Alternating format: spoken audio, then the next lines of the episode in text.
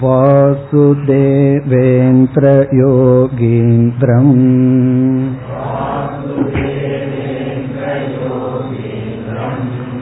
நத்வா ஞானப்ரதம் குரும்.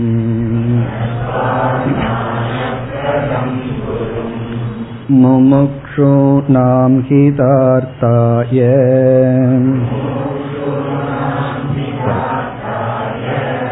தத்வபோதோ விதீயதே.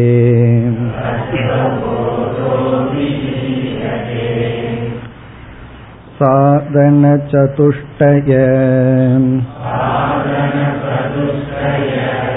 சம்பன்ன அதிகாரிணாம்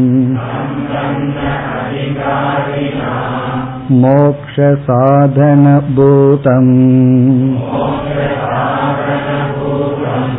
தத்வவிவேகப்ரகாரம்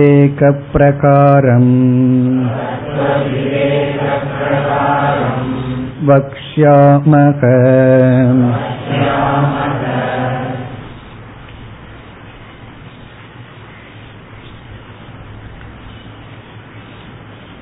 எந்த ஒரு சாஸ்திரத்தை நாம் படிக்க ஆரம்பிக்கும் பொழுது சாஸ்திரத்தினுடைய ஆரம்பத்தில் நான்கு கருத்துக்கள் சொல்லப்பட்டிருக்கும் என்று பார்த்தோம். அந்த நான்கு கருத்துக்களுக்கு அனுபந்த சதுஷ்டயம் என்று பெயர். இந்த நான்கும் சேர்ந்து ஒரு நூல் அல்லது ஒரு சாஸ்திரத்துக்கு முகவுரை ஆகின்றது. யார் எந்த ஒரு புஸ்தகத்தை எழுதினாலும் முதலில் இந்த நான்கு விஷயங்களை சொல்லியாக வேண்டும். அதில் முதலாவது விஷயக என்று பார்த்தோம், சப்ஜெக்ட் மேட்டர். இப்ப ஸ்கூல் புஸ்தகம் எல்லாம் இருக்கு, நம்ம அதை பார்த்த உடனே கணிதம், பிசிக்ஸ், கெமிஸ்ட்ரி அப்படிங்கறத பார்த்த உடனேயே உள்ள வந்து என்ன சப்ஜெக்ட் மேட்டர் இருக்கு, எதை பற்றி இந்த புஸ்தகம் பேசுகின்றது என்று நமக்கு தெரிகிறது. பிறகு இரண்டாவது அதிகாரி என்று பார்த்தோம், யாருக்கு இந்த புஸ்தகம் எழுதப்பட்டுள்ளது. இப்ப கெமிஸ்ட்ரின்னு இருந்தா அது வந்து எந்த ஸ்டாண்டர்டு ஸ்டூடெண்ட்டுக்கு வேண்டுமானாலும் கெமிஸ்ட்ரி தேவை. ஆனால் எட்டு ஒன்பது பத்துன்னு போட்டிருந்தா நம்ம என்ன புரிஞ்சுக்குவோம், இந்த வருடம் படிக்கின்ற மாணவர்களுக்கு என்று புரிந்து கொள்கின்றோம். இப்ப இரண்டாவது கருத்து அதிகாரி, யாருக்காக இந்த புஸ்தகம் எழுதப்படுகிறது, புஸ்தகத்துல என்ன விஷயம் இருக்கின்றது. பிறகு மூன்றாவது பலம், இந்த நூலை படிப்பதனால் என்ன பலன் கிடைக்கின்றது, எதற்காக என்ன பலனுக்காக இந்த நூல் எழுதப்படுகிறது என்றும் முகவுரையில் குறிப்பிட வேண்டும். நான்காவது சம்பந்தம், சம்பந்தம் என்றால் எந்த விதத்தில் இந்த பலன் நமக்கு கிடைக்கிறது, இந்த விஷயம் எப்படி நமக்கு பலனை கொடுக்கின்றது. இந்த நான்கையும் ஒரு நூலாசிரியர் முதலில் குறிப்பிட வேண்டும். யார் ஒரு புஸ்தகம் எழுதினாலும் இந்த நான்கு கருத்துக்களை முகவுரையாக, இன்ட்ரோடக்ஷனாக கொடுக்க வேண்டும். அதுதான் சம்பிரதாயம். அதைத்தான் இந்த நூலினுடைய முதலிலும் வருகின்றது. பொதுவாக பிரார்த்தனா ஸ்லோகத்திற்குள்ளேயே இந்த நான்கையும் வைத்திருப்பார்கள். அதை நாம் சென்ற வகுப்பில் பார்த்தோம். பிரார்த்தனையை முடித்ததற்கு பிறகும் ஆசிரியர் அறிமுகப்படுத்துகின்றார், யாருக்காக எதற்காக என்ன இனிமேல் செய்யப்படுகிறது. அதைத்தான் நம்ம சென்ற வகுப்பில் பார்த்து முடித்தோம். சாதன சதுஷ்டய சம்பன்ன அதிகாரினாம், சாதன சதுஷ்டயம் என்கின்ற தகுதியை உடையவர்களுக்கு ஒரு புதிய வார்த்தையை அறிமுகப்படுத்தி இருக்கின்றார். சாதன சதுஷ்டயம் என்கின்ற குவாலிஃபிகேஷன், தகுதியை உடையவர்களுக்கு மோக்ஷ சாதன பூதம், மோக்ஷத்தை மோக்ஷத்துக்கு சாதனையாக இருக்கின்ற.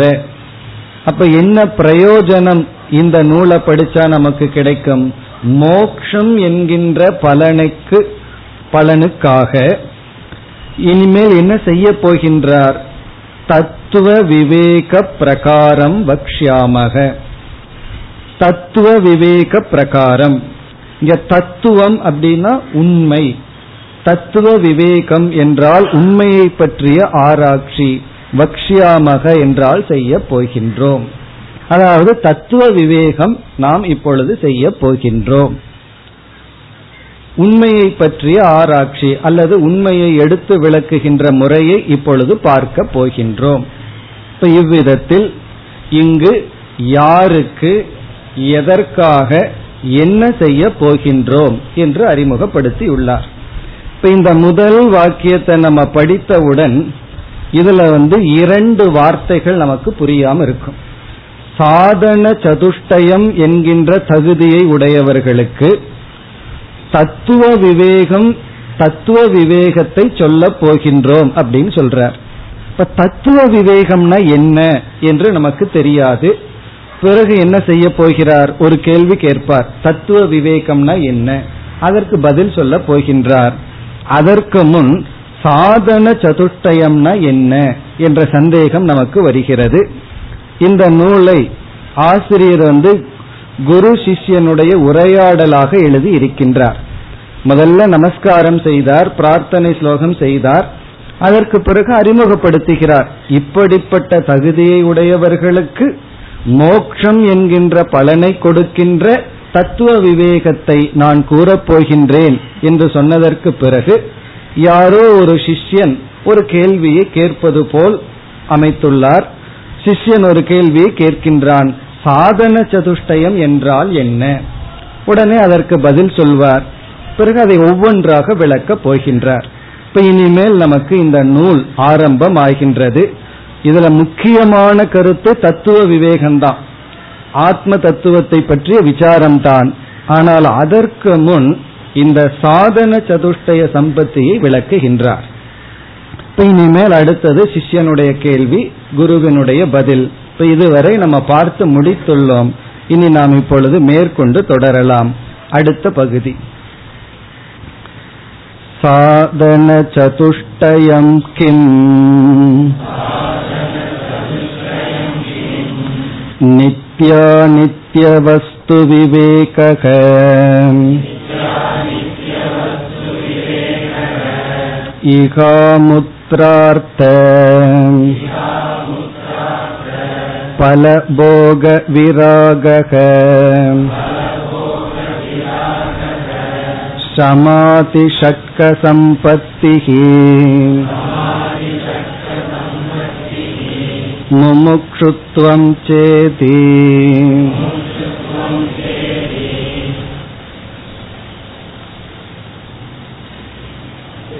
சிஷ்யனுடைய கேள்வி சாதன சதுஷ்டயம் கிம். கிம் என்றால் என்ன, சாதன சதுஷ்டயம் என்றால் என்ன, அதுதான் இப்பொழுது கேள்வி. ஏற்கனவே ஒரு சதுஷ்டயம் பார்த்திருக்கோம், அதற்கு பெயர் அனுபந்த சதுஷ்டயம்.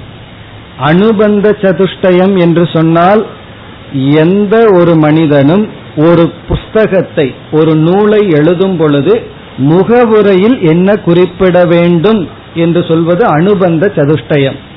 அது வந்து சப்ஜெக்ட் மேட்டர், யாருக்காக, அதிகாரி, பிரயோஜனம், பிறகு எப்படி இந்த விஷயம் பிரயோஜனத்தை கொடுக்கும்ங்கிற சம்பந்தம், அது அனுபந்த சதுஷ்டயம்.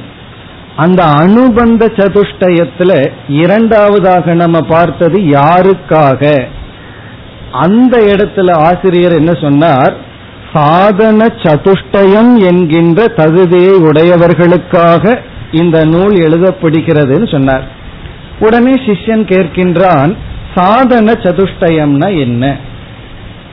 சதுஷ்டயம் அப்படின்னா நான்கு அர்த்தம். குரூப் ஆஃப் போர், நான்கு பேர் சேர்ந்திருந்தா சதுஷ்டயம். இப்ப நான்கு மனிதர்கள் சேர்ந்து உட்கார்ந்திருந்தா மனுஷ்ய சதுஷ்டயம்னு சொல்லலாம். மனுஷ்ய சதுஷ்டயம்னா நான்கு மனிதர்களினுடைய சேர்க்கை. இப்ப சதுஷ்டயம்னா குரூப் ஆஃப் போர், ஒரு நான்கு பேர் சேர்ந்து இருக்கிறதுக்கு பேரு சதுஷ்டயம். இந்த இடத்துல எந்த நான்கினுடைய சேர்க்கை, சாதன சதுஷ்டயம். இந்த இடத்துல சாதனை என்றால் நம்ம சாதாரணமா செய்கின்ற ஒரு எஃபர்ட் அல்ல, ஒரு முயற்சி அல்ல, இங்கு சாதனை என்றால் பண்பு, வேல்யூ.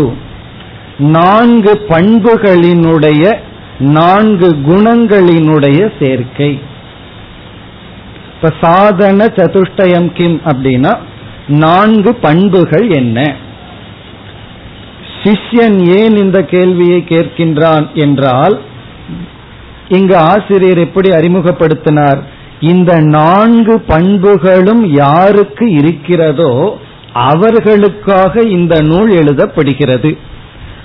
அந்த பண்புகளுடன் தத்துவ விவேகத்தை செய்யும் பொழுது, விசாரத்தை செய்யும் பொழுது அவர்களுக்கு ஞானம் ஏற்பட்டு மோக்ஷம் என்கின்ற பலன் கிடைக்கிறது.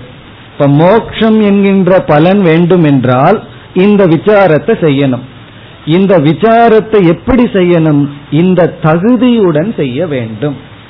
இப்ப நம்ம கல்லூரிக்கு போய் படிக்கணும் அப்படின்னா, இந்த கோர்ஸ் படிக்கணும்னா ஃபர்ஸ்ட் என்ன சொல்லுவார்கள்? அதற்கு தகுதி இதை முடிச்சிட்டு வந்திருக்கணும்னு சொல்லுவார்கள். இப்ப அதை முடித்தவர்களுக்கு அடுத்த படிப்புக்கு தகுதி. அதே போல இங்க சாதன சதுஷ்டயம் என்கின்ற நான்கு பண்புகள் யாருக்கு இருக்கோ, யார் வளர்த்து வைத்துள்ளார்களோ அவர்களுக்கு இந்த விவேகம், அதாவது இந்த விசாரம். ஆகவே சிஷ்யன் கேட்கின்றான், சாதன சதுஷ்டயம் கிம், அந்த நான்கு பண்புகள் என்ன? குரு என்ன சொல்கின்றார்? அந்த நான்கு பண்புகளினுடைய பெயரை மட்டும் சொல்றார். சிஷ்யன் வந்து அந்த நான்கு பண்புகளினுடைய விளக்கமோ லட்சணமோ கேட்கவில்லை. எது நான்கு பண்புகள்னு கேட்க குரு முதல்ல அந்த நான்கு பண்புகளை மட்டும் சொல்றார். பிறகு சிஷ்யன் என்ன செய்ய போகின்றான்? ஒவ்வொரு பண்பினுடைய லட்சணத்தை கேட்க போகின்றான். பிறகு ஒவ்வொரு பண்பினுடைய இலக்கணம் வர போகின்றது. இப்பொழுது சாதன சதுஷ்டயம் கிம் அப்படிங்கிறதுக்கு பதில் அந்த நான்கும் என்னென்ன, அதுதான் இங்கு சொல்லப்படுகிறது. அதை இப்பொழுது நம்ம பார்க்கின்றோம். இதனுடைய விளக்கத்தை பிறகு நம்ம பார்ப்போம். இப்ப நம்மளும் அந்த நான்கு என்ன என்பதை பார்ப்போம். முதலாவது பண்பு சுருக்கமா புரிந்து கொள்ள வேண்டும் என்றால் விவேகம். ஃபர்ஸ்ட் வந்து விவேகம். விவேகம்னா அறிவு. இதுல நமக்கு சந்தேகம் வரும், எதை பற்றி அறிவு, என்ன விவேகம்? அது சிஷ்யன் கேட்க போகின்றான். விவேகம்னா என்ன? குரு சொல்ல போகின்றார். ஆனா சுருக்கமா விவேகம். அந்த நான்கையும் பார்த்துட்டு பிறகு நம்ம இங்க படிக்கலாம். இரண்டாவது சுருக்கமாக கூறினால் வைராகியம்.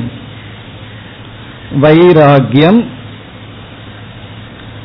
அல்லது விராகக, விராகக அல்லது வைராகியம். பிறகு மூன்றாவது, இப்ப விவேகம்ங்கிறது ஒரு பண்பு நமக்கு இருக்கணும், ஏதோ ஒன்றை பத்தி அறிவு இருக்கணும், அந்த அறிவுடன் விசாரத்திற்குள்ள போகணும். பிறகு வைராகியம் கொஞ்சம் தேவை, அந்த வைராகியத்துடன் நம்ம விசாரத்திற்குள்ள போகணும். மூன்றாவது ஒரு பண்பு இருக்குன்னு நினைப்போம், நான்கு தானே எப்படியாவது கஷ்டப்பட்டு அடைஞ்சிடலான்னு நினைக்க தோணும். ஆனா இங்க ஆசிரியர் என்ன பண்ணிட்டார்? மூன்றாவதுக்குள்ளேயே ஆறு பண்பு வச்சிருக்கார். அந்த ஆறையும் சேர்ந்து மூன்றாவது பண்புன்னு சொல்றார். அந்த ஆறுல வந்து முதல் பண்பு சமகன்னு ஆரம்பிக்கின்றது. சமதமம் ஆரம்பிக்கும். சமம்னா மனக்கட்டுப்பாடு.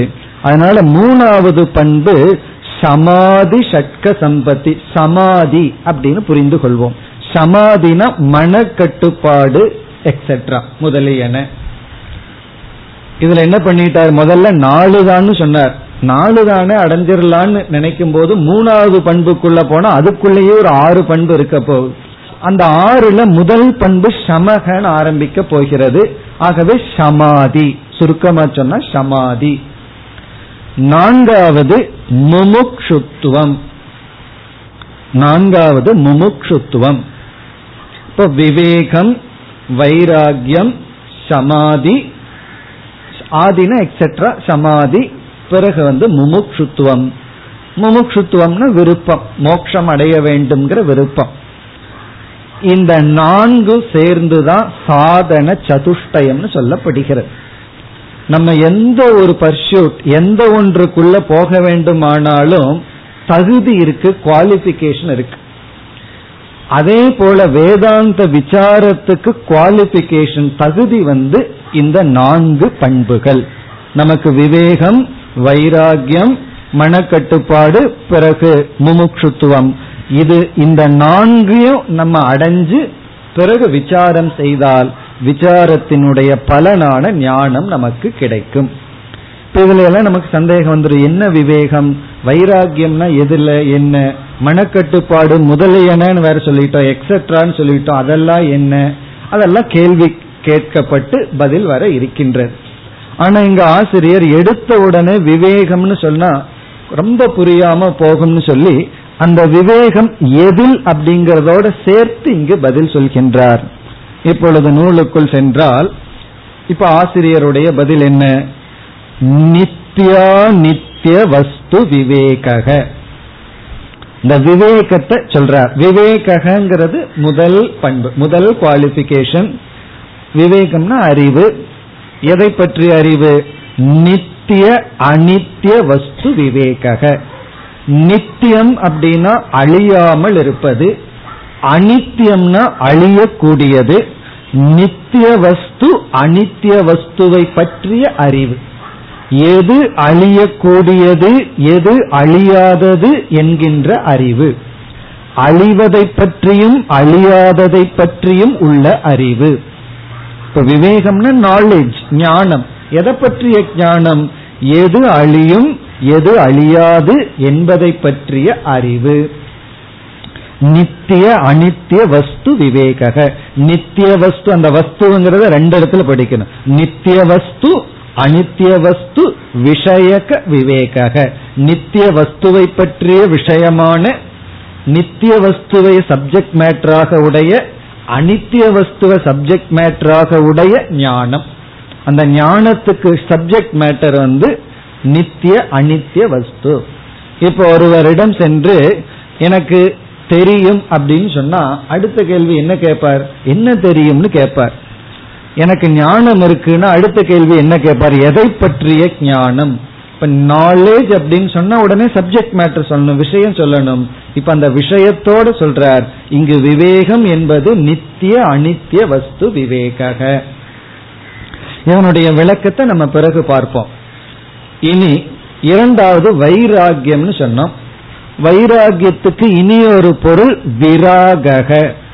ராகம் அப்படின்னா பற்றுன்னு அர்த்தம். ராகக அப்படிங்கிற சமஸ்கிருத வார்த்தைக்கு, ராகம்னா மியூசிக்ல வர்ற ராகம் அல்ல, இங்கு வர்ற ராகம்னா ஒட்டி கொள்வது. ரஜ்யதே, ஒன்றோட போய் நம்ம பிடிச்சுக்கிறது, ஒட்டி கொள்வது. ராகம்னா பற்று, ஒரு பொருள் மீதோ மனிதர்கள் மீதோ நமக்கு இருக்கின்ற ஆசை பற்று. விராகக அப்படின்னா பற்றின்மை. அதுக்கு இனி ஒரு சொல் வைராகியம். இப்ப வைராகியம்னு சொன்னா எதுல வைராகியம்? இங்க வந்து எதுல விராகங்கிறதையும் சேர்த்து சொல்கின்றார். ஈக அமுத்திர அர்த்த பல போக விராகக. இப்ப விராகன பற்றின்மை. அதுக்கு முன்னத்த சொல்ல பார்த்தோம்னா போக விராகக, போகத்தில் பற்றின்மை. போகம்னா என்ன? இன்ப அனுபவங்கள், அதுல பற்றின்மை. போகம்னா என்ஜாய்மெண்ட், இன்பத்தில், அதாவது இந்த உலகம் கொடுக்கின்ற பிளஷர், சுகத்துல பற்றின்மை. எத்தனையோ பொருள்களை சாப்பிடும் பொழுது அது நமக்கு இன்பத்தை, சுவையை கொடுக்கின்றது. பார்க்கும் பொழுது பொருள்கள் சுவையை கொடுக்கின்றது. கேட்கும் பொழுது நமக்கு இன்பம் கிடைக்கின்றது. இப்படி இன்பத்தை கொடுக்கின்ற போகத்தில் பற்றின்மை. அந்த போகம் நமக்கு எப்படி கிடைக்கின்றது அப்படின்னா பல போக. பலம்னு ஒரு சொல்ல அதற்கு முன்னாடி இருக்கு. பலம் அப்படின்னா கர்ம பலம். நமக்கு வந்து இன்பம் கிடைக்குதுன்னு சொன்னா பொதுவா என்ன நினைக்கிறோம்? இந்த பொருள் எனக்கு சுகத்தை கொடுக்குது அப்படின்னு நினைக்கிறோம். ஆனா மேலோட்டமா அந்த பொருள் நிமித்தமா நான் சுகத்தை அடையிறோம்ங்கிறதுல சந்தேகம் இல்லை. ஒரு பொருளிலிருந்து இன்பத்தை அடையணும் என்றால் அந்த இன்ப அனுபவத்திற்கு காரணம் நம்முடைய கர்ம பலன். நம்முடைய கர்ம பலன் தான் நமக்கு இன்பத்தை கொடுக்கின்றது. ஒரு பொருளிலிருந்து நமக்கு இன்பத்தை கிடைக்குதுன்னு சொன்னா அந்த பொருள் எல்லா நேரத்திலும் இன்பத்தை கொடுத்துட்டு இருக்கணும். இப்போ ஒரு நண்பர் இருக்கார், அந்த நண்பரோட பேசும் பொழுது பழகும் பொழுது எனக்கு ரொம்ப ஹாப்பியா இருக்கு, எனக்கு இன்பம் கிடைக்குதுன்னு சொல்றோம். உண்மையிலேயே அந்த நண்பர் நமக்கு இன்பத்தை கொடுப்பவரா இருந்தா எல்லா நேரத்திலயும் அவர் எனக்கு நமக்கு இன்பத்தை கொடுக்கணும். சில சமயம் நம்ம அவர் இடத்துல சண்டையும் போட்டுக்கிறோம், ரகலை பண்ணிக்கிறோம், கோவப்படுறோம், அப்ப அவரே துன்பத்துக்கு காரணமா இருக்கார். அதே போல குழந்தைகள், குழந்தைகளுக்கு பெற்றோர்கள், அப்படி எந்த ஒரு ரிலேஷன்ஷிப் எடுத்துட்டாலும் ஒரு நேரத்துல அந்த பொருள் இருந்து இன்பம் கிடைக்குது, இனி ஒரு நேரத்துல அதே பொருள் நமக்கு துயரத்தையும் டிஸ்டர்பன்ஸையும் கொடுக்குது. இதுல இருந்து என்ன தெரியுதுன்னா, பொருள்ங்கிறது இன்பத்துக்கும் பொருளுக்கும் டிஸ்டன்ஸ் கொஞ்சம் ரொம்ப இருக்கு. வேற ஏதோ ஒரு ஃபேக்டர் என்ன பண்ணுது, நமக்கு இன்பத்தை கொடுக்குது, அது கர்ம பலன். இப்ப பல போக விராக, நம்முடைய கர்மத்தினுடைய பலனாக வந்துள்ள இன்பத்தில் பற்றின்மை. இனி அடுத்த கருத்து, அந்த பொருள்கள் அப்படின்னு நம்ம சொன்னோம். அதாவது ஒரு மனிதனாகட்டும், அல்லது பணமாகட்டும், வீடாகட்டும், ஒரு வாகனமாகட்டும், பொருள்களாகட்டும், அவைகள் நிமித்தமா வருகின்ற இன்பம். அந்த பொருள் நிமித்தமா வந்தாலும் அது நம்முடைய கர்ம பலன் நமக்கு அங்கு இருக்க வேண்டும். புண்ணியம்ங்கிற பலன் இருந்தாதான் அந்த பொருள் நிமித்தமா நமக்கு இன்பம் கிடைக்கும். இனி பொருள் எப்படிப்பட்டது, அதை இங்கு ஆசிரியர் இரண்டாக பிரிக்கின்றார். ஒன்று இகலோகத்தில் இருக்கிற பொருள், இந்த உலகத்தில் இருக்கின்ற பொருள். பிறகு கொஞ்சம் எக்ஸ்டென்ஷன் பண்ணி சொல்றார், நம்ம இறந்து சொர்க்கம் முதலிய லோகத்துக்கு போனாலும் அந்த லோகத்தில் இருக்கிற பொருளா இருந்தாலும் சரி, அந்த பொருள்கள் மீது நமக்கு பற்றின்மை. இந்த பொருள் மீது பற்றின்மை வந்தா பொருள் கொடுக்கின்ற சுகத்தின் மீது நமக்கு பற்றின்மை கிடைக்கும். அதனால சொல்றார், இக அமுத்திர அர்த்த, அர்த்தம்னா ஆப்ஜெக்ட், பொருள்கள். இந்த இடத்துல ஆப்ஜெக்ட் அப்படின்னா நமக்கு மற்ற மனிதர்கள் ஆப்ஜெக்ட் ஆகிறார்கள், பொருளாகிறார்கள். மற்ற ஜடமான பொருளும் பொருளாகின்றது, நாம மற்றவர்களுக்கு பொருளாகின்றோம். அர்த்தம்னா ஆப்ஜெக்ட், பொருள். அந்த பொருள் இரண்டாக பிரிக்கப்படுகிறது. இக அமுத்திர, இக அப்படின்னா இந்த லோகத்தில் இருக்கின்ற, அமுத்திர அப்படின்னா சொர்க்கம் முதலிய லோகத்தில் இருக்கின்ற. என்ன சாஸ்திரத்துல பார்த்தோம் அப்படின்னா, வேதத்தினுடைய கர்மகாண்டத்துல எத்தனையோ லோகங்கள் எல்லாம் சொல்லப்பட்டு அந்த லோகத்துல இன்பத்தை கொடுக்கின்ற பொருள்கள் எல்லாம் அதிகமா இருக்கு என்று விதவிதமான பொருள்களினுடைய வர்ணனை எல்லாம் இருக்கு.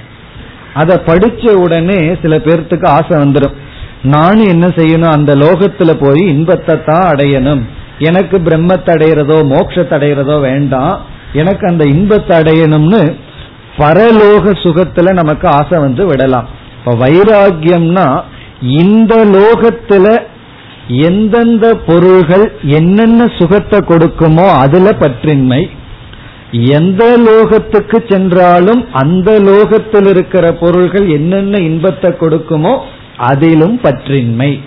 இப்போ இக அர்த்த அமுத்திர அர்த்தன்னு பார்க்க வேண்டும். இக அர்த்தன இந்த லோகத்தில் இருக்கின்ற பொருள்கள், அமுத்திர அப்படின்னா வேறு லோகம், அது சொர்க்க லோகம், பித்ருலோகம், எத்தனையோ லோகங்கள் இருக்கின்றது. அந்த லோகத்தில் இருக்கின்ற பொருள்கள், பலம், அந்த பொருள்களிலிருந்து நம்முடைய கர்ம பலத்தில் தோன்றிய போகத்தில் இருக்கின்ற பற்றின்மை, போக விராக. உண்மையிலேயே இது வந்து வைராகியத்துக்கான எக்ஸ்பிளனேஷன், கொஞ்சம் சேர்ந்து இங்கு ஆசிரியர் குறிப்பிட்டு விட்டார். ஆனா நம்ம இந்த இடத்துல சுருக்கமா வைராகியம் அல்லது விராகம். மீண்டும் வந்து சிஷ்யன் கேள்வி கேட்க போறான், விராகம்னா என்னன்னு. அதற்கு மீண்டும் ஆசிரியர் லட்சணம் சொல்ல போகின்றார். அப்பொழுது நம்ம வைராகியத்தை பற்றி விரிவாக படிக்கலாம். இப்ப இரண்டாவது வந்து வைராகியம். இனி மூன்றாவது என்ன, சமாதி ஷட்க சம்பத்திகி. சமாதி என்றால் சமம் முதலியன, சமத்தில் துவங்கி, ஆதினா இந்த இடத்துல எக்ஸெட்ரா, அல்லது சமம் என்கின்ற சாதனையில் துவங்கி. ஷட்கம் அப்படின்னா ஆறு, சிக்ஸ். சம்பத்திகி, சம்பத் அப்படின்னு சொன்னா வெல்த் அப்படின்னு அர்த்தம். சம்பத்துங்கிற வார்த்தைக்கு வெல்த், வெல்த்னா என்ன? நமக்கு வந்து பொருள்கள் அல்லது வந்து ஐஸ்வர்யம். சமாதி சக்க சம்பத்திகினா சமம் முதலிய ஆறு குணங்கள், ஆறு நட்பண்புகள். உடனே சிஷ்யன் கேள்வி கேட்பா, அந்த ஆறு என்னன்னு. ஒவ்வொன்றுக்கான லட்சணமும் வரப்போகின்றது. இப்ப நான்கத்தான் அடையணும்னு சொல்லிட்டு மூணாவதுக்குள்ளேயே ஆற வச்சிருக்க. அப்படி சமாதி ஷட்க சம்பத்திகி அது என்னன்னு பிறகு பார்ப்போம். பிறகு இறுதியாக முமுக்ஷுத்துவம் ச இதி. இதி அப்படின்னா இந்த இவைகள். முமுக்ஷுத்துவம், முமுக்ஷுத்துவம் அப்படின்னா மோட்சத்தை அடைய வேண்டும் என்கின்ற விருப்பம், ஆசை, டிசையர். ஒரு ஒரு சாதனைய நம்ம ஆசையோட செஞ்சோம்னா அது சந்தோஷமா இருக்கும். ஆசை இல்லாம செஞ்சோம் அப்படின்னா அதையே செய்வோம், வேதனையா இருக்கும். விருப்பத்தோட இப்ப நம்ம வந்து ஈவினிங் வாக் போலான்னு சொல்லி சந்தோஷமா நடந்து போனா சந்தோஷமா இருக்கும். வாக்கிங் போற மாதிரி ஒரு சந்தோஷமான ஈவெண்ட் எதுவும் கிடையாது. ஆனா நடக்கிறதுக்கு சோம்பேறித்தனமா இருந்துட்டு அல்லது ஒரு பஸ்ஸை நம்ம மிஸ் பண்ணிட்டு நடந்து போறோம்னு வச்சுக்கோமே, அது மாதிரி வேதனை ஒன்றும் கிடையாது. காரணம் என்ன? நம்ம அதை விரும்பல. அப்படி விரும்பாத ஒன்ன செஞ்சோம்னா அது வேதனை, அதையே விரும்பி செஞ்சோம்னா அது சாதனை அல்லது வந்து அது சுகம். இப்ப வேதாந்த விசாரம் பண்றதுக்கு என்ன தகுதினா விருப்பம். விருப்பம் நமக்கு இருக்க வேண்டும். அந்த விருப்பத்தை பற்றிய விசாரத்தை நம்ம பிறகு பார்ப்போம். இப்ப வந்து நமக்கு என்ன கிடைச்சிருக்கு? நான்கு சாதனைகள் நம்ம இப்ப தெரிஞ்சிருக்கோம். இந்த நான்கு பண்புகளை நாம் அடைந்து நான்கு பண்புகளை வளர்த்தி கொண்டு பிறகு வந்து வேதாந்த விசாரத்தில் ஈடுபட வேண்டும். அவைகள் வந்து விவேகம், வைராகியம், சமம் முதலியன முமுட்சுத்துவம், இந்த நான்கு. இதை கேட்ட உடனே என்ன செய்ய தோணும் தெரியுமோ? அப்ப நான் வீட்டுக்கு போய் இந்த நாளையும் வளர்த்திட்டு வர்றேன். என்ன சாஸ்திரத்துல சொல்லப்பட்டிருக்கு? இந்த நான்கையும் வளர்த்தினதற்கு அப்புறம்தான் விசாரம் பண்ணணும்னு சொல்லியிருக்கு. அப்ப நான் எதுக்கு இப்ப விசாரம் பண்ணணும்? இந்த நான்கையும் நான் கொஞ்ச நாள் வளர்த்திட்டு பிறகு படிக்கலான்னு நமக்கு தோணும். ஆனா இந்த நான்கையும் அடையணும்னு விசாரம் பண்ணா தானே தெரியுது. சாஸ்திரத்துக்குள்ள போனாதான் இந்த நான்கு இருக்கின்றதுன்னு நமக்கு தெரிய வருகிறது. அது மட்டுமல்ல, இந்த விசாரம் செய்யும் பொழுது எல்லோருக்கும் இந்த நான்குல கொஞ்சமாவது இருக்கும். இல்ல அப்படின்னா இந்த சாஸ்திரத்தை தொடர முடியாது. நம்ம இடத்துல எவ்வளவு பலகீனங்கள் இருந்தாலும் நம்ம இடத்துல ஏதோ ஒரு முமுட்சுத்துவம் இருக்கும், கொஞ்சம் விவேகம், கொஞ்சம் வைராகியம் இருந்துதான். அந்த கொஞ்சம் வைராகியத்தை வச்சுட்டு விசாரத்திற்குள்ள போனோம்னா அந்த விசாரம் என்ன செய்யும் தெரியுமோ? சில வருடங்கள் அல்லது சில காலங்கள் ஞானத்தை கொடுக்கிறதுக்கு பதுவா இந்த சாதன சதுஷ்டய சம்பத்திய வளர்த்தி கொண்டு நமக்கு கொடுக்கும். விவேகத்தை கொஞ்சம் வளர்த்தும், வைராகியத்தை வளர்த்தும், பிறகு சாஸ்திர விசாரமே இந்த அதிகாரித்துவத்தை நமக்கு கொடுக்க, ஏற்கனவே வேற படிச்சு வச்சிருக்கோம், அது நமக்கு பலனை கொடுக்கும்.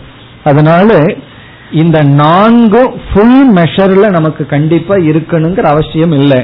அது மெதுவாகத்தான் நமக்கு வரும்.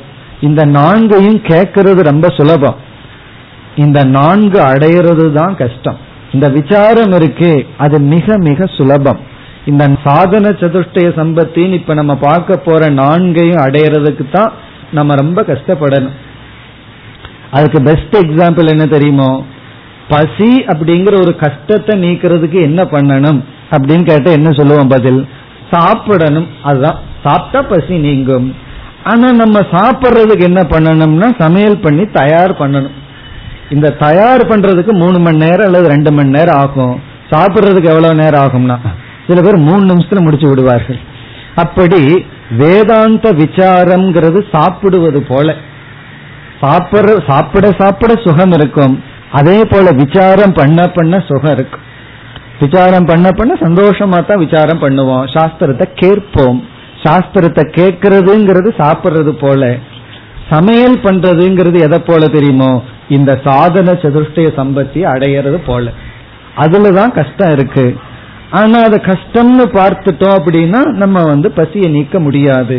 அப்படி இப்ப பார்க்க போற இந்த நான்கு தான் ரொம்ப முக்கியம். இதுக்குத்தான் நம்ம ரொம்ப கவனம் கொடுக்க வேண்டும்.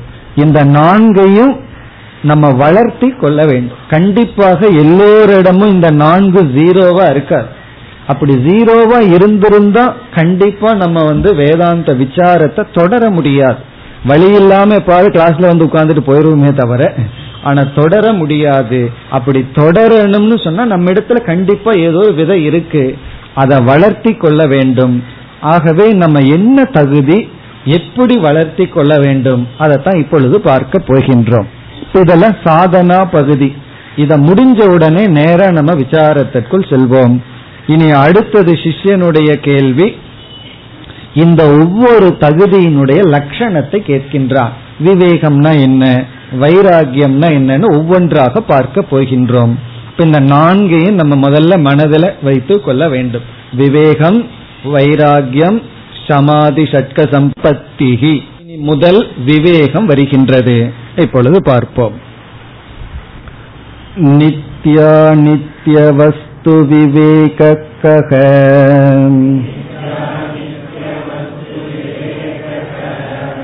நித்ய வஸ்து ஏகம் பிரம்ம தத்வதிரிக்தம் சர்வமனித்யம்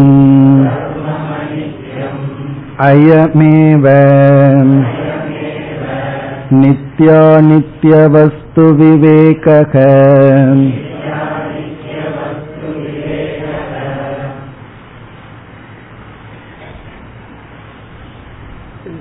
சாதன சதுஷ்டயம் கிம் என்று சிஷ்யன் கேள்வியை கேட்டான். நான்கு தகுதிகள் என்ன? குரு என்ன செய்தார்? அந்த நான்கு தகுதிகள் என்னங்கிறத மட்டும் சொன்னார். இப்பொழுது ஒவ்வொரு தகுதியினுடைய அர்த்தத்தை கேட்கின்றான், விளக்கத்தை, லட்சணத்தை கேட்கின்றான். இப்ப கேள்வியை பார்த்தோம்னா, நித்யா நித்ய வஸ்து விவேக கக, ககன என்ன, வாட் இஸ்.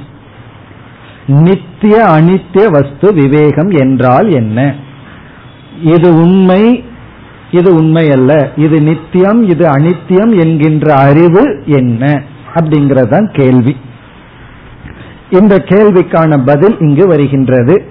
இங்கு ஆசிரியர் என்ன செய்துள்ளார்? விவேகத்தினுடைய லட்சணம் இங்கு சொல்லி உள்ளார். வெறும் இலக்கணத்தை மட்டும் சொல்லி உள்ளார். இலக்கணம்னா டெபினேஷன், லட்சணத்தை மட்டும் சொல்லி உள்ளார். ஆனா நம்ம என்ன பண்ண போறோம்? வெறும் லட்சணம் மட்டும் பார்க்காம வேறு இரண்டு கருத்தையும் சேர்ந்து பார்க்க போகின்றோம். வேறு இரண்டு கருத்து என்னன்னா, விவேகம்னா என்னங்கிறது இங்க இருக்கு, விவேகத்தினுடைய லட்சண டெபினிஷன் இங்க இருக்கு, அதை நம்ம பார்த்துட்டு பிறகு வந்து இந்த விவேகத்தை எப்படி அடைதல் அப்படிங்கிற உபாயத்தை பார்க்க போறோம். இதுதான் லட்சணம்னு தெரிஞ்சிட்டா மட்டும் போதாது, அதை அடையிறதுக்கு எப்படி மார்க்கம், விவேகத்தை எப்படி அடைதல், பிறகு இந்த விவேகத்தினுடைய பலன் என்ன, இந்த ரெண்டு கருத்தையும் நம்ம சேர்ந்து பார்ப்போம். அப்ப நம்ம விவேகம்ங்கிற விஷயத்துல மூணு தலைப்பின் கீழே விசாரம் செய்ய போறோம். ஒன்று டெபினிஷன், வாட் இஸ் விவேகா, விவேகம்னா என்னன்னு பார்க்கிறோம். இரண்டாவது இந்த விவேகத்தை எப்படி அடைதல், அது தெரிஞ்சாத்தானே அதை நம்ம பயன்படுத்தி அடைய முடியும். மூன்றாவது இந்த விவேகத்தினுடைய பலன் என்ன, பெனிஃபிட் என்ன, இந்த விவேகம் நம்ம எங்க கொண்டு விடும் அப்படி நம்ம பார்க்க போறோம். இப்ப வந்து லட்சணம், அது வந்து இங்க ஆசிரியர் கூறியுள்ளார். அதை நம்ம பார்த்துட்டு பிறகு இதற்கு விளக்கம் பார்ப்போம். என்ன சொல்கின்றார்? நித்திய வஸ்து ஏகம் பிரம்ம. நித்திய வஸ்துனா அழியாத பொருள். நித்தியம்னா மூன்று காலத்திலும் அழியாமல் இருக்கின்ற பொருள். ஏகம் பிரம்ம, ஒன்றாக இருக்கின்ற பிரம்ம என்ற ஒரு தத்துவம். தத்துவம்னா ஒரு வஸ்து, பிரம்மன்னு ஏதோ ஒன்று இருக்கு, அதுதான் அழியாதது. அழியாதது பிரம்மன் என்ற ஒன்று. நித்திய வஸ்து ஏகம் பிரம்ம. இங்க ஏகம்னு ஏன் போடுறாருன்னா, அழியாத வஸ்து பல இருக்கலாம் அல்லவா, அப்படி அல்ல, இந்த உலகத்துல அழியாம இருக்கிறது ஒன்றுதான், அந்த ஒன்றுக்கு பேரு பிரம்ம. இப்ப பிரம்மன்னா என்னன்னு ஒரு கேள்வி வரும். அதை நம்ம என்ன புரிஞ்சுக்குவோம்? எது அழியாததோ அது பிரம்மன். இப்ப பிரம்மங்கிற வார்த்தை வந்து ரொம்ப பெரிய வார்த்தைன்னு நினைக்கிறோம். ரொம்ப சுலபமானதுதான். எது அழியாம இருக்கோ அதுக்கு பேரு பிரம்மன். இல்ல நான் அதுக்கு பேரு பரமாத்மான்னு சொல்லுவேன், அதுக்கு பேரு ஆத்மான்னு சொல்லுவேன்னா சொல்லலாம். அழியாம இருக்கிறது ஒரு வஸ்து, அது பிரம்ம பரமாத்மா எப்படி வேணாலும் சொல்லலாம். பிறகு எது அழியும்? ரொம்ப சுலபமா சொல்றார், தத் வெதிரிக்தம் சர்வம். தத் வெதிரிக்தம் அப்படின்னா அந்த ஒன்றாக இருக்கின்ற பிரம்மத்துக்கு வேறாக இருக்கின்ற, வெதிரிக்தம்னா அதர் தேன், வேறாக இருக்கின்ற. தத் வெதிரிக்தம்னா அதற்கு வேறாக இருக்கின்ற, அந்த பிரம்மனுக்கு வேறாக இருக்கின்ற. சர்வம், சர்வம்னா அனைத்தும். என்னவாம்? அனித்தியம், அழியக்கூடியது, நிலையானது அல்ல, நிலையற்றது. அந்த பிரம்மத்திற்கு வேறான அனைத்தும் அழியக்கூடியது. பிறகு இரண்டாவது வரையில முடிக்கின்றார், அயமேவ, இதுதான், நித்திய அனித்திய வஸ்து விவேகக, நித்திய அனித்திய வஸ்துவை பற்றிய அறிவு. அயமேவன இதுதான், பிரம்மங்கிற ஒரு தத்துவம்தான் நித்தியமானது, அதை தவிர மீதி அனைத்தும் அனித்தியம். நம்மள யோசிச்சு பார்த்திருக்கவே மாட்டோம். அதாவது நம்ம வாழ்க்கையில அழியாத ஒரு பொருளை பார்த்திருப்போமோ என்றால் கிடையவே கிடையாது. எந்த பொருளை நம்ம பார்த்தாலும் அது அழிவுக்கு உட்பட்டது. காரணம் என்ன தெரியுமோ? பார்க்கிற கண்ணே அழிவுக்கு உட்பட்டது தான், பார்க்கிற மனசே அழிவுக்கு உட்பட்டது தான். அப்படி இந்த உலகத்துல மாறாத பொருளை நம்ம பார்க்கவே முடியாது. இல்லையே நான் பத்து வருஷத்துக்கு முன்னாடி ஒரு பொருளை பார்த்தேன், இன்னைக்கு அப்படியே இருக்குன்னா ஒரு ஆயிரம் வருஷத்துக்கு அப்புறம் போய் பார்ப்போம் இருக்குமான்னு. முதல்ல பார்க்கறதுக்கு நம்ம இருக்க மாட்டோம். அப்படியே இருந்துட்டாலும் எந்த பொருளும் மாறாமல் இருப்பதில்லை, ஒவ்வொரு பொருளும் அழிந்து கொண்டே இருக்கின்றது. அதுக்கு சமஸ்கிருதத்துல அழகா சொல்வார்கள், திருஷ்ட நஷ்ட சுபாவகன்னு சொல்லுவார். திருஷ்ட நஷ்ட சுபாவம்னா அது பார்க்கும் பொழுதே அது அழிந்து கொண்டு இருக்கின்றது. திருஷ்ட நஷ்ட, நீ பார்க்கும் பொழுதே உன்னுடைய திருஷ்டி அதுல பட்டு கொண்டு இருக்கும் பொழுதே அது நஷ்டத்தை ஆகி கொண்டு இருக்கு. இல்லையே இந்த பில்டிங் அப்படியே இருக்குன்னா இது இப்படியே இருக்கும். எவ்வளவு வருஷம்? கொஞ்சம் வருஷம்தான். பிறகு ஒரு முப்பது நாற்பது வருஷம் அல்லது நூறு வருஷம்னு வச்சுக்கோமே, அதுக்கப்புறம் அது விழும். நூறு வருஷத்துக்கு அப்புறம் திடீர்னு விழுவதில்லை. கட்ட ஆரம்பிச்சதிலிருந்து ஒவ்வொரு க்ஷணமும் அதனுடைய சக்தியை இழந்து கொண்டே வருகின்றது. பிறகு ஒரு நேரம் வந்தவுடனே நிற்க முடியாமல் இழந்து விடுகின்றது. அப்படி அனைத்து பொருள்களும் அனித்தியம்.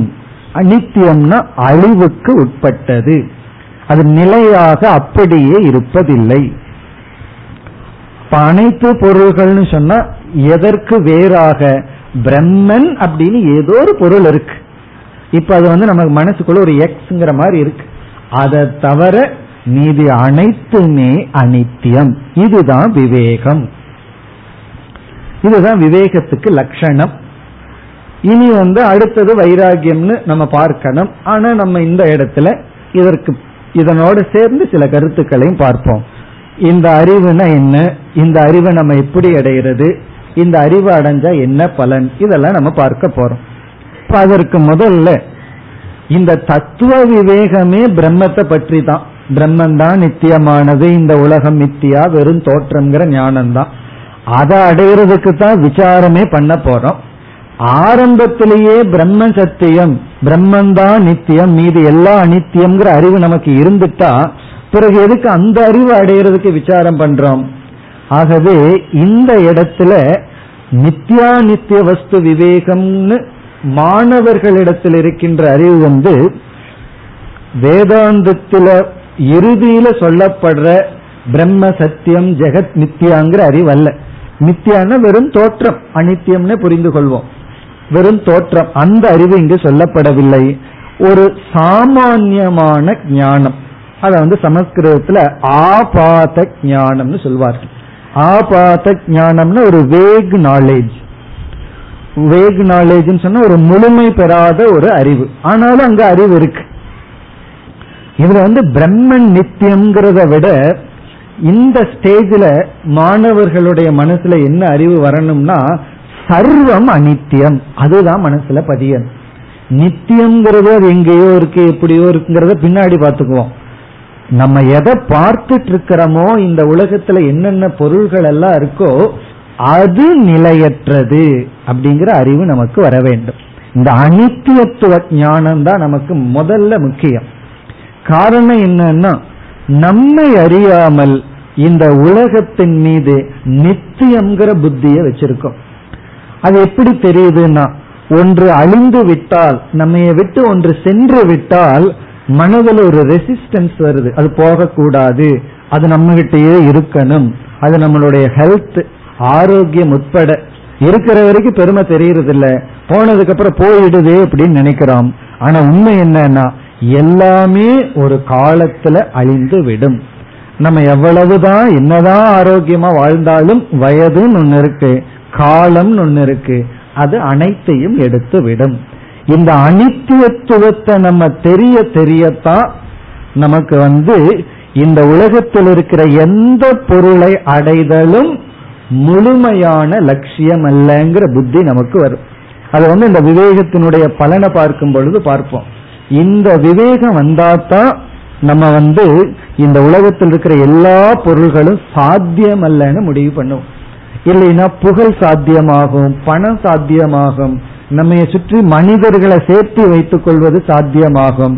அதெல்லாம் சாத்தியம். சாத்தியம்னா நம்முடைய லட்சியம் ஆகிறதுக்கு காரணம் என்னன்னா, அதுல ஒரு நித்தியத்துவத்தை மனசு பார்க்க, பர்மனண்டா எங்கிட்ட இருக்கும், அது என்னைக்குமே எனக்கு இருந்து துணை புரியும்ங்கிற புத்தி நம்ம எரியாம இருக்கு. அது உடைய வேண்டும். அப்பொழுதுதான் வேதாந்தத்துக்குள்ள போகணும். வேதாந்தத்துக்குள்ள போகணும்னா முன்னாடி சில டோர்ஸ் எல்லாம் இருக்கு, பெரிய கதவுகள்லாம், இரும்பு கதவெல்லாம் இருக்கு. இந்த நான்கு இரும்பு கதவை உடைச்சோம்னா தான் உள்ள போக முடியும். அதுல முதல் உடைக்க வேண்டியது என்ன தெரியுமோ, இந்த உலகத்தின் மீது இருக்கின்ற நித்தியத்துவ புத்தி. நான் என்னைக்கு நித்தியம்னு சொல்றேன், அனித்தியம் தானே சொல்லிட்டு இருக்கிறேன். அனித்தியம்னு சொல்லிட்டு தான் இருக்கோம், ஆனா நமக்குள் அது நித்தியமா இருந்தா எப்படி இருக்குமோ அப்படிங்கிற ஒரு எதிர்பார்ப்பு இருக்கின்றது. ஒருவர் நம்ம இடத்துல நன்கு பழகிட்டு இருக்கார், திடீர்னு நம்ம கிட்ட பேசாம போறாருன்னு வச்சுக்கோமே, மனசு ரொம்ப அப்செட் ஆயிடுது. இவ்வளவு நாள பழகிட்டு இருந்தா திடீர்னு போயிட்டாரேன்னா ஏன் நமக்கு துயரம் வருதுன்னா, அதுல ஒரு பர்மனன்சியை எதிர்பார்க்கிறோம், அது தொடர்ந்து இருக்கணும். இப்படி எல்லாத்தையுமே தொடர்ந்து இருக்கணும்னு ஏன் எதிர்பார்க்கணும்னா, அந்த நித்தியத்துவ புத்தி உலகத்தின் மீது இருக்கு. இந்த உலகம் தொடர்ந்து அப்படியே இருக்கணும், அல்லது நம்ம எதெல்லாம் விரும்புறோமோ அந்த பொருள்கள் அப்படியே இருக்கணும்னு எதிர்பார்க்கிறோம். ஆனா இந்த உலகத்தினுடைய இயற்கை அனித்தியம், அனைத்தும் ஒரு காலத்துக்கு உட்பட்டது. அது வரைக்கும் அது இருக்கும், பிறகு அது சென்றுவிடும். அந்த எதிர்பார்ப்பு நீங்குவதுதான் அறிவினால வர வேண்டும். அதான் விவேகம்னு சொல்லப்படுகிறது. இப்ப விவேகம்ங்கிற இடத்துல முழுமையா பிரம்மம்னா என்ன, அது சத்தியம், ஞானம், அனந்தம், சத் சுரூபம், சித் சுரூபம், அந்த அறிவெல்லாம் இங்க நமக்கு வேண்டாம். அது பின்னாடி விசாரம் பண்ணி அடைய வேண்டிய அறிவு. இப்ப இந்த விவேகம் வந்து ஒரு கேபிட்டல் போல. இப்ப பணம் சம்பாதிக்கணும்னு சொன்னா சும்மா நம்ம சம்பாதிச்சிட முடியாது. நம்ம என்ன பண்ணுவோம், பணத்தை வச்சு பணத்தை சம்பாதிப்போம். இன்வெஸ்ட்மெண்ட்டும் பண்றதுக்கு பணம் தேவையல்லவா, அதை வச்சுதான் நம்ம மறுபடியும் அதிக பணத்தை சம்பாதிக்கிறோம். அதே போல வேதாந்தத்துக்குள்ள போய் ஒரு அறிவை அடையணும். அந்த அறிவை அடையிறதுக்கு ஒரு இன்வெஸ்ட்மெண்ட் வேணுமல்ல, அதுதான் இந்த அறிவு. இப்ப அறிவை வச்சு அறிவை அடைகின்றோம், பணத்தை வச்சு பணத்தை அடையிறோம். சில ஆசனங்கள் செய்து எக்ஸசைஸ் பண்ணி உடல்ல ஆரோக்கியத்தை அடையணும்னா அந்த எக்ஸசைஸ் பண்றதுக்கு ஆரோக்கியம் வேண்டும் அல்லவா. இப்ப ஆரோக்கியத்தை வச்சு ஆரோக்கியத்தை அடையிறோம், பணத்தை வச்சு பணத்தை அடையிறோம். அப்படி விவேகத்தை கேபிட்டலா வச்சு விவேகத்தை அடையிறோம். அந்த விவேகம் லட்சியம், இந்த விவேகம் சாதனை. இப்ப இந்த இடத்துல மாணவர்களுடைய மனதுல என்ன இருக்க வேண்டிய அவசியம் இல்லை, பிரம்மத்தை பற்றிய பூர்ண ஞானம் இருக்க வேண்டிய அவசியம் இல்லை. அல்லது பிரம்மன்கிற வார்த்தையே தெரியாட்டியும் பரவாயில்ல, என்ன தெரிஞ்சிருக்கணும். இப்ப வேதாந்தத்தை படிக்கிறதுக்கு வர்றேன்னு ஒரு சிஷ்யன் குரு கிட்ட போனா, குரு இன்டர்வியூ வச்சாருன்னா பிரம்மத்துக்கு லட்சணம் சொல்லுன்னு கேட்கவெல்லாம் மாட்டாரு. அது தெரிஞ்ச எதுக்கு நம்ம கிட்ட வர்றான். குரு கிட்ட வரும்போது பிரம்மன்னா என்னன்னு தெரியாமத்தான் வருகின்றார். குரு எதை கவனிப்பார், இந்த உலகம் நித்தியம்ங்கிற புத்தி உள்ள இருக்கா, அல்லது இந்த உலகத்தை இவன் ஃபால்சிஃபை பண்ணியிருக்கானா, இந்த உலகம் பொய் அப்படிங்கிற உணர்வு மனசுக்குள்ள வந்திருக்கா, நான் வாழ்க்கையில எந்த அந்தஸ்தை அடைஞ்சாலும் அது படிப்புலாகலாம், பணத்திலாகலாம், புகழாகலாம், எதை அடைஞ்சாலும் அது வந்து முழுமையானதல்ல, நித்தியமானதல்லங்கிற அறிவுள்ள போயிருக்கா, இதைத்தான் கவனிப்பார். அதுதான் விவேகம், முதல் குவாலிஃபிகேஷன். முதல் தகுதி வந்து விவேகம், அறிவு. என்ன அறிவு? இந்த உலகத்தில் இருக்கின்ற அனைத்தும் ஒரு காலத்துக்கு உட்பட்டது, காலத்தினால் அது பறிக்கப்படும், இந்த அறிவு வர வேண்டும். இந்த அறிவு இல்லாம இருந்ததுன்னா சந்தோஷமா இந்த உலகத்துல போயிட்டு இருப்போம், ஒன்ன லட்சியமா வச்சிருப்போம். அது எது வரைக்கும் நமக்கு லட்சியம்னா, அது நம்ம கிட்ட வராத வரைக்கும் வந்து கொஞ்ச நாள் அந்த திரில் இருக்கும், பிறகு அதனுடைய சுரூபத்தை அது காட்டும், உடனே அதை விட்டுட்டு வேற ஒண்ணுக்கு போவோம், அதுக்கு அதோட கொஞ்ச நாள் இருப்போம். சில பேர் ஃப்ரெண்ட்ஷிப் அப்படித்தான், கொஞ்ச நாள் ஒருத்தரோட ரொம்ப ஜாலியா இருப்பாங்க, அடுத்த நாள் பத்து நாளுக்கு அப்புறமான வேற ஆள் மாறி இருக்கும், இப்படியே மாறிட்டு போயிட்டு இருக்கோம். அதே போல பொருள்களும், சின்ன குழந்தையில ஒரு சின்ன சாக்லேட்டுக்கோ அல்லது ஒரு மூணு சக்கர சைக்கிளுக்கு எவ்வளவு தூரம் அழுதுருப்போம், அதே போல கொஞ்சம் பெருசான ரெண்டு சக்கர சைக்கிள், அதுக்கப்புறம் நாலு சக்கர சைக்கிள், இப்படி வேறு பெருசாக ஆக பொருள்கள் மாறிட்டே இருக்கு, நம்ம எதிர்பார்ப்புகள் மாறுவதில்லை, அந்த அறியாமையோடையே போயிட்டு இருக்கோம். இது ஒரு பெரிய பிரேக். என்ன தெரியுமோ, இந்த உலகத்துல எந்த பொருளை நான் அடைஞ்சாலும் அந்த பொருள் பர்மனண்டா இருக்காது, இந்த அறிவு தான் விவேகம்னு சொல்லப்படுகிறது. அப்ப இங்க நித்தியம் பிரம்மங்கிறத விட அனித்தியம் சர்வம்ங்கிறது தான் முக்கியத்துவமே இருக்கு, அனைத்தும் அனித்தியம். இப்ப இது வந்து லட்சணம். என்ன லட்சணம்? விவேகத்தினுடைய லட்சணம். இனி அடுத்த கேள்வி, எப்படி இந்த ஞானத்தை அடைதல்? இப்ப நமக்கு என்ன தகுதி வேணும்? இந்த உலகத்தில் இருக்கின்ற அனைத்துமே நிலையற்றது, அதற்காக நம்ம வந்து பணத்தை சம்பாதிக்கிற கூடாது, படிக்க கூடாது, முன்னேறக்கூடாதுனால சாஸ்திரம் சொல்ல, உபநிஷத்துல போய் பார்த்தோம் அப்படின்னா நீ வந்து முயற்சி செய்யி, உன்னுடைய ஸ்டாண்டர்ட் ஆஃப் லைஃபை உயர்த்திக்கோ, பொருளை சம்பாரி, இப்படின்னு எல்லாம் சொல்லி இருக்கு. அவைகளெல்லாம் மீன்ஸ், சாதனை, லட்சியம் அல்ல. ஆனா இந்த விவேகம், எந்த விவேகம்? இந்த உலகத்தில் இருக்கிற அனைத்தும் சாதனை தான், சாத்தியமல்ல, எதுவுமே சாஸ்வதம் அல்லங்கிற இந்த அறிவை எப்படி அடைதல்? இப்ப நம்ம அந்த விசாரத்துக்கு போறோம். விவேக பிராப்தி உபாயம், ரெண்டாவது டாபிக், விவேக பிராப்தி உபாயம். அது இங்கு சொல்லப்படவில்லை, நம்ம கொஞ்சம் புரிஞ்சுக்கிறதுக்காக அதையும் சேர்த்து பார்ப்போம். இங்க வந்து ஆசிரியர் என்ன பண்ணியிருக்கார்? கேட்ட கேள்வி விவேகத்தினுடைய லட்சணம் என்ன, அது சுருக்கமா சொல்லிட்டார். இது நித்தியம், இது அனித்தியம்ங்கிறதா விவேகம்னு சொல்லிட்டார். இதை கேட்ட உடனே நம்ம மனசுல கண்டிப்பா ஒரு ஆர்வம் வரும், இப்படிப்பட்ட அறிவை எப்படி அடைதல், என்ன முயற்சி பண்ணா இந்த அறிவை அடைய முடியும், அதை இப்பொழுது பார்க்கின்றோம். விவேக பிராப்தி உபாயம். இதுலயே நம்ம மனசுல நன்கு பதிய வேண்டிய விஷயம் என்ன தெரியுமோ, பிரம்மன் நித்தியம்ங்கிறதல்ல, ஜெகத் அனித்தியம், இவைகள் எல்லாமே அனித்தியம்தான் அப்படிங்கிற அறிவு தான் நமக்கு வரணும். அதை எப்படி அடைதல்? அதற்கு பதில் வந்து, எந்த ஒரு அறிவையும் அறிவை கொடுக்கும் கருவியின் மூலமா தான் அடைய முடியும். ஒரு அறிவை அடையணும்னா அந்த நாலேஜ் வந்து அதற்குரிய இன்ஸ்ட்ருமெண்ட, கரணத்தை பயன்படுத்தினா தான் கிடைக்கும், வேற மார்க்கம், வேற சாய்ஸ் கிடையாது. இப்ப வந்து ஒரு மலரை ஒருவரின் முன்னாடி காட்டுறார், காட்டி கொஞ்சம் டிஸ்டன்ஸ்ல இருந்து காட்டி இதனுடைய வாசனை எப்படி இருக்கும்னு கேட்டா, நான் கண்ணுல பார்த்து அந்த மலரினுடைய வாசனையை பற்றி அறிவை அடைய முடியாது, நான் நுகர்ந்துதான் பார்க்கணும். அல்லது அந்த மலரினுடைய வர்ணம், கலர் எப்படிப்பட்டது அப்படின்னா அது காதோ அல்லது மூக்கோ பயன்படாது, கண்ணு தான் பயன்படும். இந்த மலர் எவ்வளவு தூரம் மென்மையா இருக்குங்கிற அறிவை நான் அடையணும்னா நான் தொட்டுத்தான், ஸ்பர்ஷத்தின் மூலமா தான் அந்த அறிவை அடைய முடியும், கண்ணோ காதோ மூக்கோ அது காட்டாது.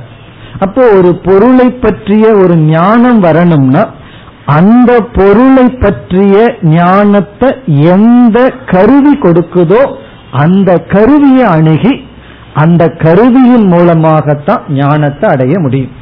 இது ஒரு முக்கியமான நிபந்தனை. என்ன நிபந்தனை?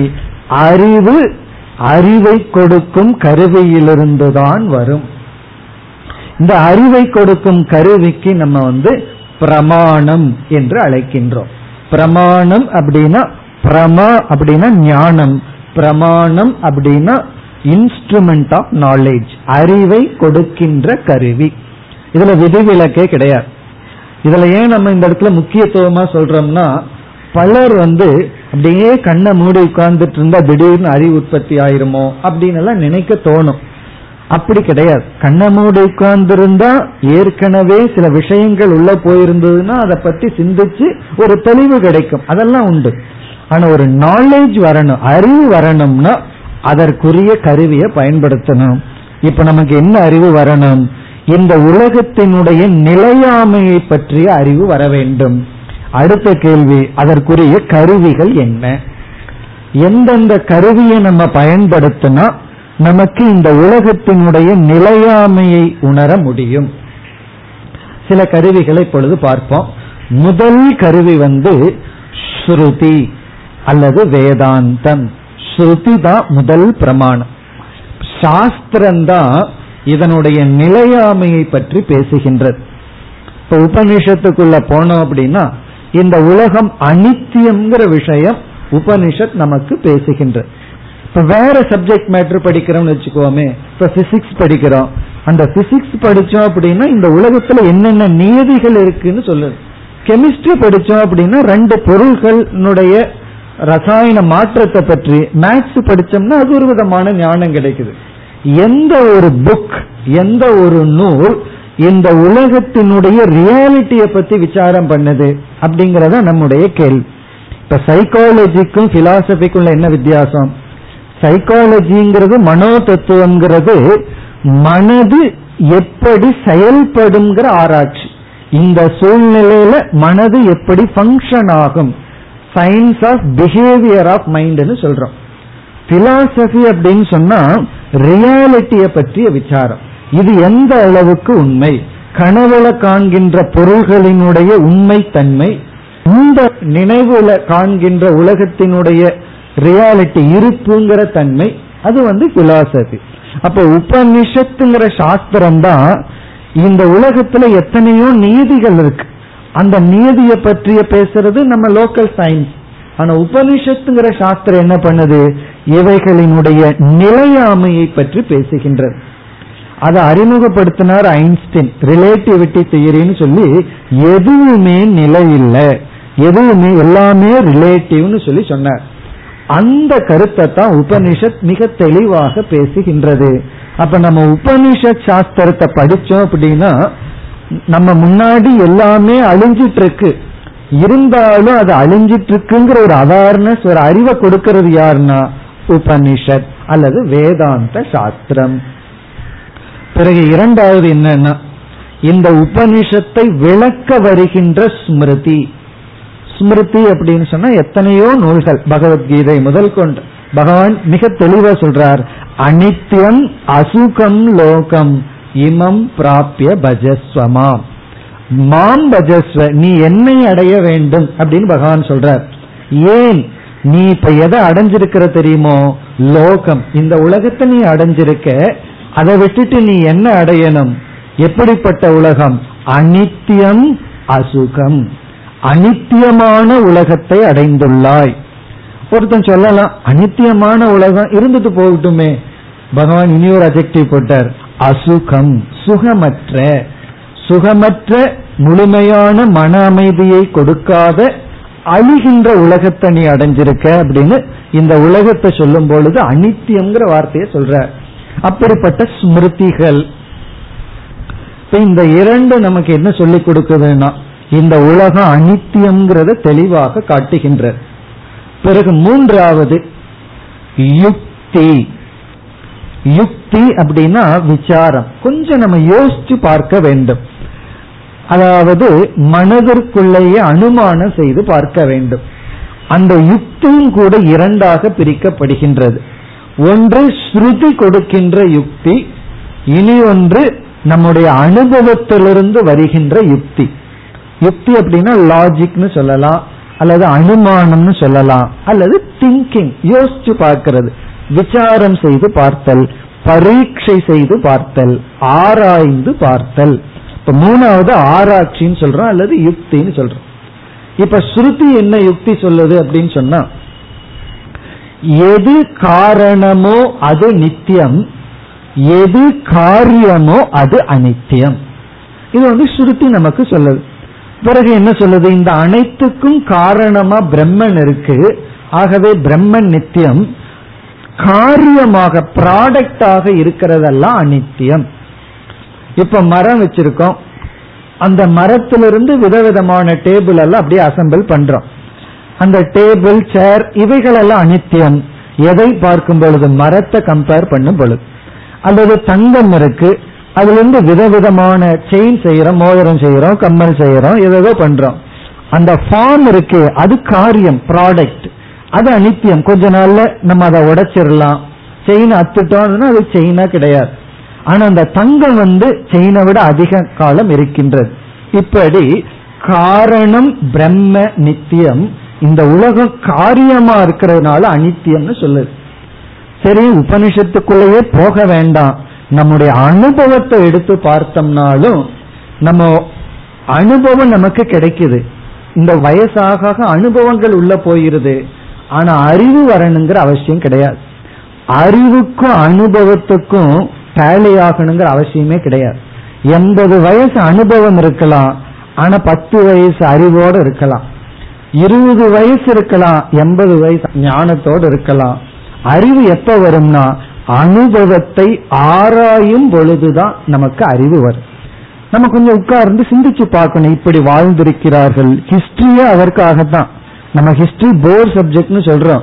உண்மையிலேயே ஹிஸ்டரி மாதிரி இன்ட்ரெஸ்டிங் சப்ஜெக்ட் எதுவும் கிடையாது. காரணம் என்ன, இப்படி வாழ்ந்தார்கள், அதனுடைய பலன் இப்படி இருந்தது. அப்படி நம்ம முன்னோர்கள் எப்படி வாழ்ந்தார்கள்ங்கிறத பார்த்து அதுல நம்ம பாடம் கற்றுக்கொள்ள வேண்டும். அப்படி நம்முடைய அனுபவத்திலிருந்து வருகின்ற அனுமானம் அல்லது யுக்தி, பிறகு நம்முடைய அனுபவம். இது போல பல பிரமாணங்கள் இருக்கின்றது. இதன் மூலமாக விவேகத்தை நாம் அடைய வேண்டும். மேலும் அடுத்த வகுப்பில் தொடர்வோம். ஓம் பூர்ணமத பூர்ணமிதம் பூர்ணாத் பூர்ணமுதச்யதே பூர்ணஸ்ய பூர்ணமாதாய பூர்ணமேவாவசிஷ்யதே. ஓம் சாந்தி சாந்தி சாந்தி.